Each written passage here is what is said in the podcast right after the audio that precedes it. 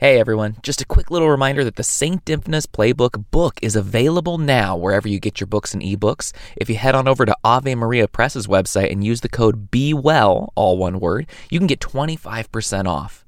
Thanks so much.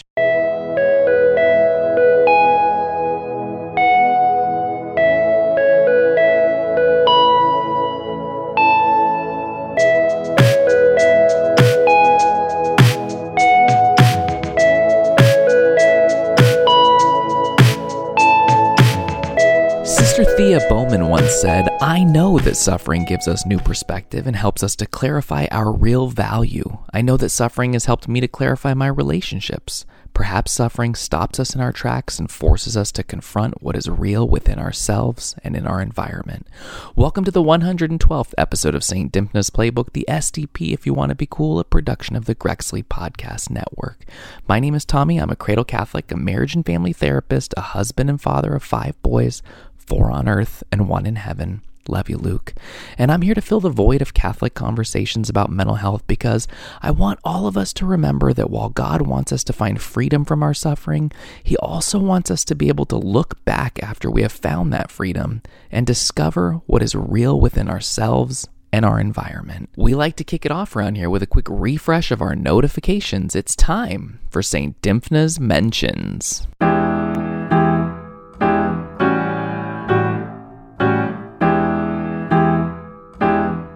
Doesn't take much scrolling to see just how popular the little word game Wordle has become. And while most people have been talking about how impressed they are in humanity, with so many people keeping the word of the day a secret, I was curious what it is about the game that makes it such a viral hit.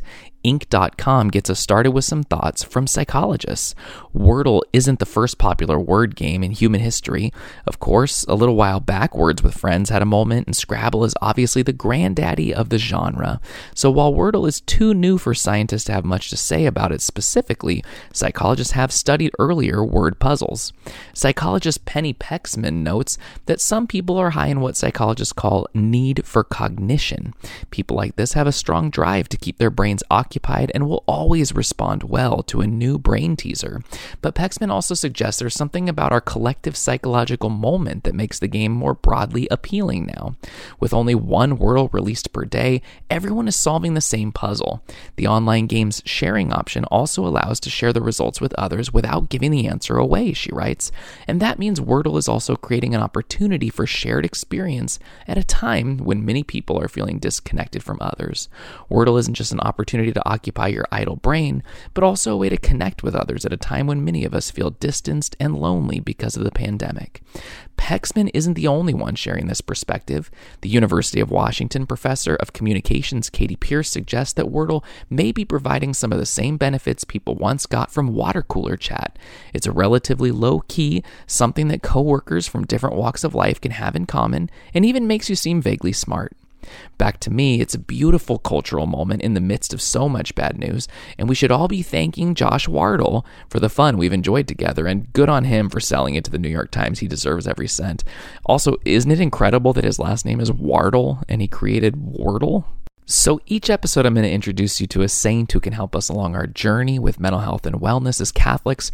It's called Friend Request, and today I'm going to introduce you to Blessed Mary Angela Truszkowska.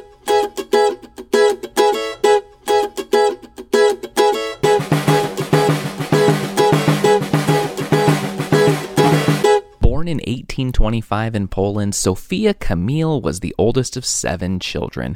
She loved reading and schoolwork as a child, and her parents took her to daily mass and adoration.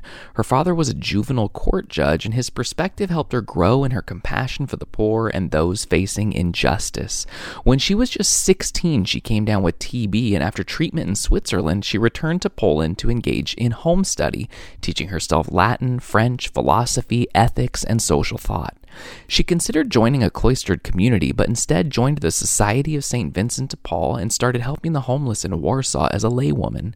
She eventually joined the Third Order of St. Francis and adopted the name Angela. She rented a small house and opened it up to women and orphans who were living on the street. She had to move her ministry into a larger home, and eventually she and her cousin started an order called the Congregation of the Sisters of St. Felix Cantalice. She had to withdraw from active ministry when she was just 44 due to increasing deafness, and she died in 1899. Angela is an incredible witness of someone who suffered greatly and felt connected to those suffering around her, and she found motivation in her faith and relationship with Christ to reach out to the most vulnerable and help them as much as possible. We like to close out this part of the podcast with a prayer. God, our Father, we praise and thank you for the gift of Blessed Mary Angela, who lived your will in faith and trust and lived your love in service to others.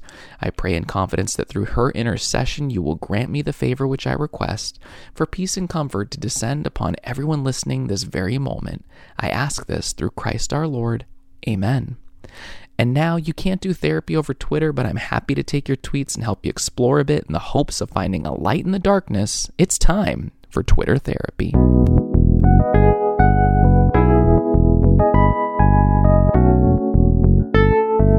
Gina gets us started, what are your thoughts about disclosing mental health stuff on social media? I myself struggle with mental health, so I'm not asking this in judgment, but more out of concern. I see some people posting really explicit stuff about their mental health. Is this healthy? I'm even asking for myself because I've made my story of clergy abuse public, but I waited until I was healthy enough to do so, and sometimes I worry that people are self exposing in the midst of crisis and are getting responses that are potentially harmful. Let's start by praying for everyone trying to navigate the world of sharing their experience and then managing how people respond on social media for wisdom and peace. Our Father, who art in heaven, hallowed be thy name. Thy kingdom come, thy will be done, on earth as it is in heaven.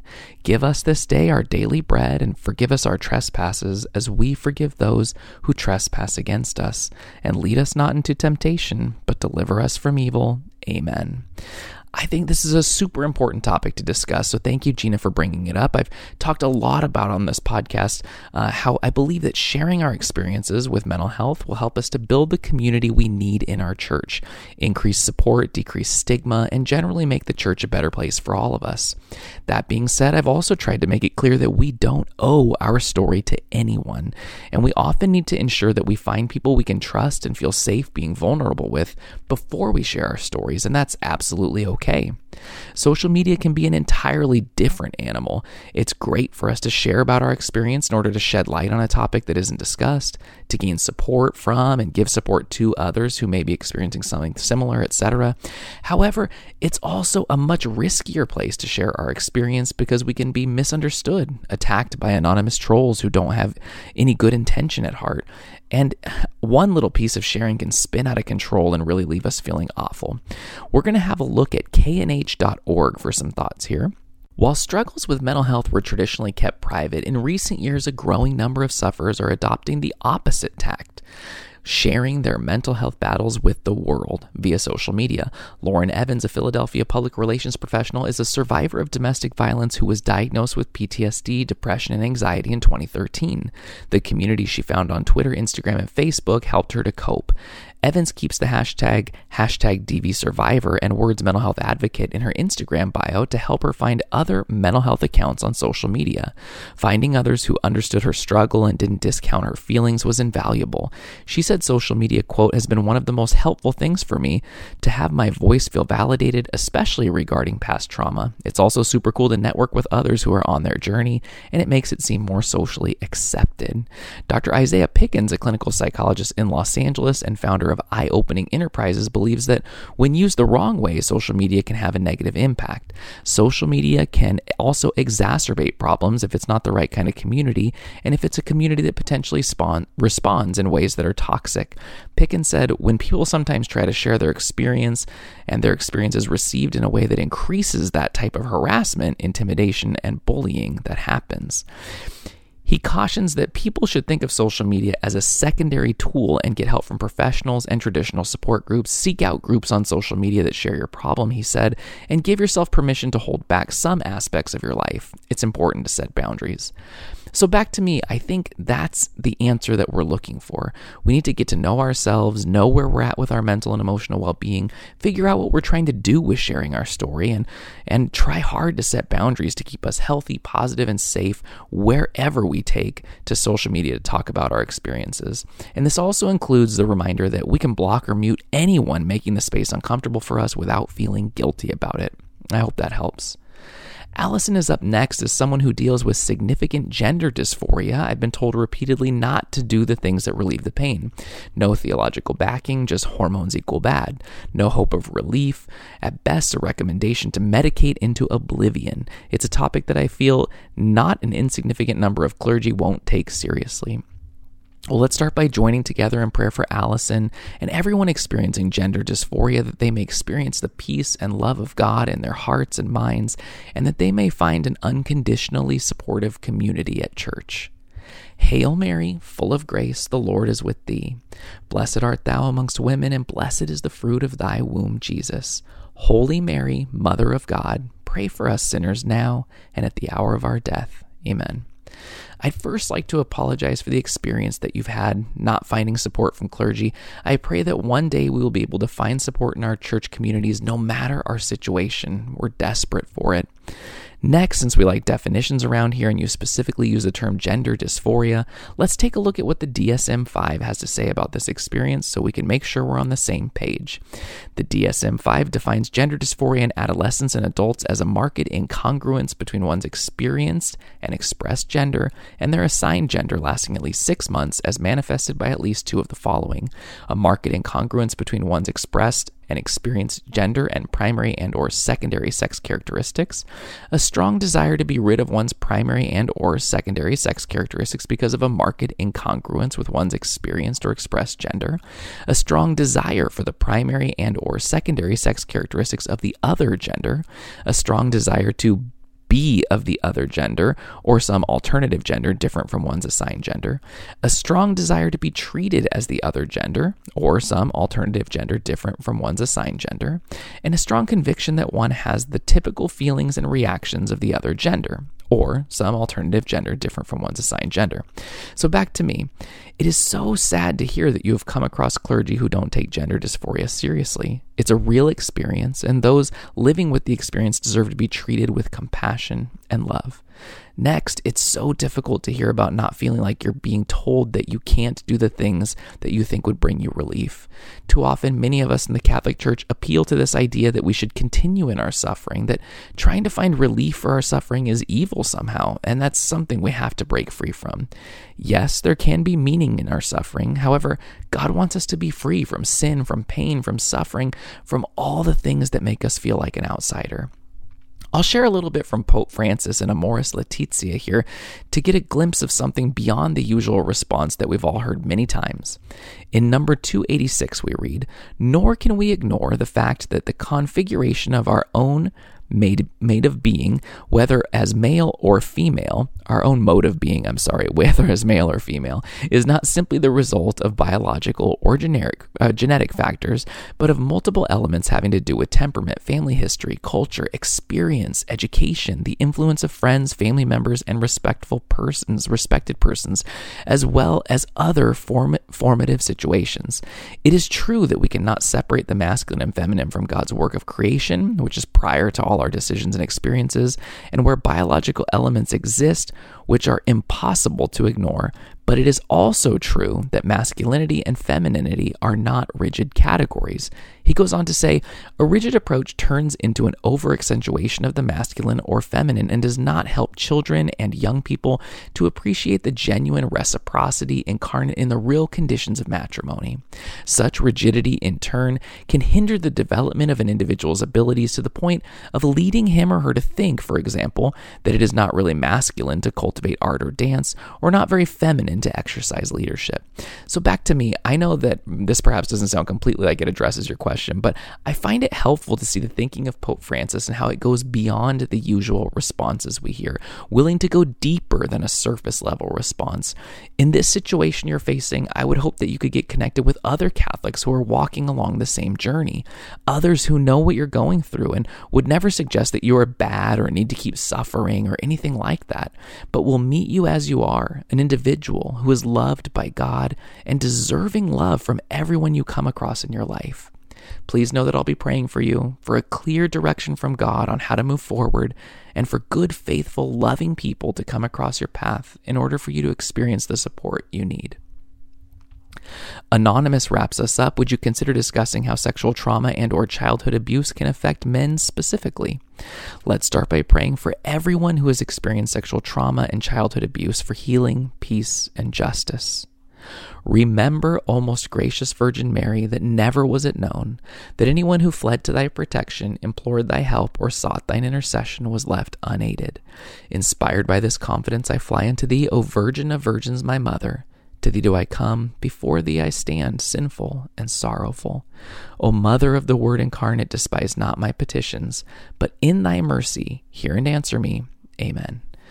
Before I jump into this one, I just want to remind everyone of the transformative power of therapy for those of us who have experienced sexual trauma and or have a history uh, of childhood abuse. When we get connected to a therapist who is a good fit for us, we can truly find healing and regain the joy that was stolen away from us in our lives.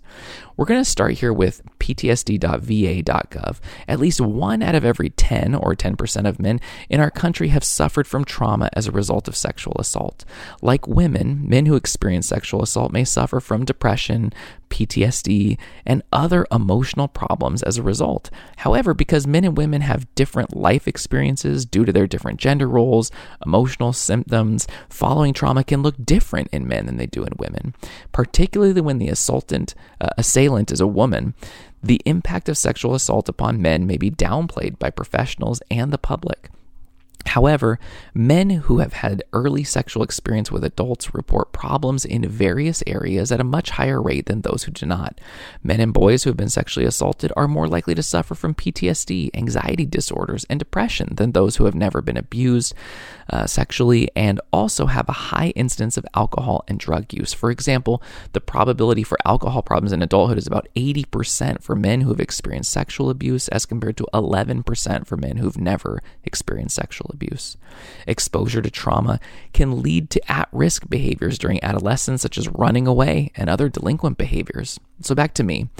As with so many other traumatic experiences, people will not always have the same outcomes, but it is helpful to see the importance of taking sexual assault against men and all people, obviously, seriously, because without help, emotional distress and the behaviors associated with that distress will only continue, making it more difficult to function to get through life in a healthy, manner. Let's pray and work so that everyone who has experienced sexual assault can find safety, compassion, and help getting connected with the services they need from our church and from our communities. Healing is possible, and we have to help our suffering sisters and brothers find that healing as best we can. All right, everyone, that's it for today's episode. Remember, you can email, DM, or tweet your questions and situations if you'd like me to address them in a future episode. I'd be happy to keep you anonymous or not, whatever you want. Be sure to check out patreon.com slash Grexley to see all the great things they've got going on over there and support the cause. Until next time, go easy on yourselves. Take care of yourselves. And if you feel like you're in a place where you can't even bring yourself to pray, don't worry. I'll be praying for you, and so will St. Dymphna.